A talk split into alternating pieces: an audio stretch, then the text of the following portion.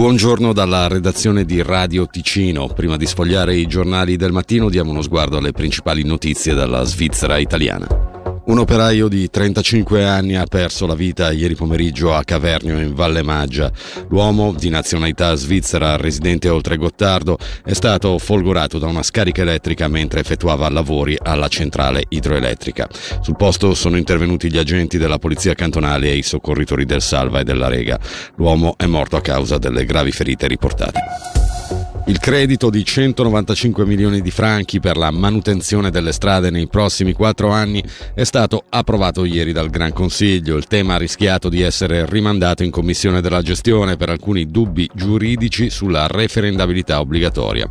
Alla fine il rinvio è stato bocciato, come pure il referendum e la richiesta della sinistra di dilazionare il credito su cinque anni. Comparto alle officine, respinti tutti i ricorsi. Come anticipato dal Corriere del Ticino, il Consiglio di Stato ha detto no a coloro che hanno inoltrato censure contro la variante di piano regolatore per il futuro comparto alle ex officine FFS di Bellinzona. Nella decisione di 17 pagine, scrive ancora il quotidiano di Muzzano, l'esecutivo cantonale puntualizza che il tema è stato trattato in maniera specifica e approfondita. Ok, Lambri in vista del derby di venerdì ha un turno di riposo e Lugano no. I bianconeri dopo il brillante fine settimana con due vittorie su due contro il Berna, stasera alla Cornera Arena affrontano il Ginevra, altro avversario diretto per entrare in zona playoff. Salvo sorprese, sarà assente Fazzini causa influenza, mentre Carra riposo sabato potrebbe scendere nuovamente sul ghiaccio. Quest'ultimo potrebbe aiutare il Lugano a ritrovare il gol in power play che nelle prime sette partite del 2024 non è mai arrivato.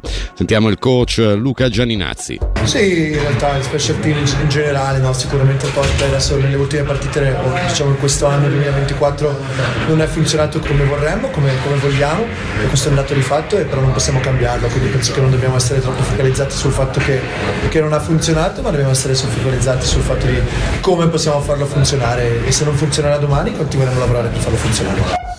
La meteo in prevalenza soleggiato con a tratti favonio a basse quote, temperatura minima compresa tra meno 2 e più 3 gradi, massima fino a 13.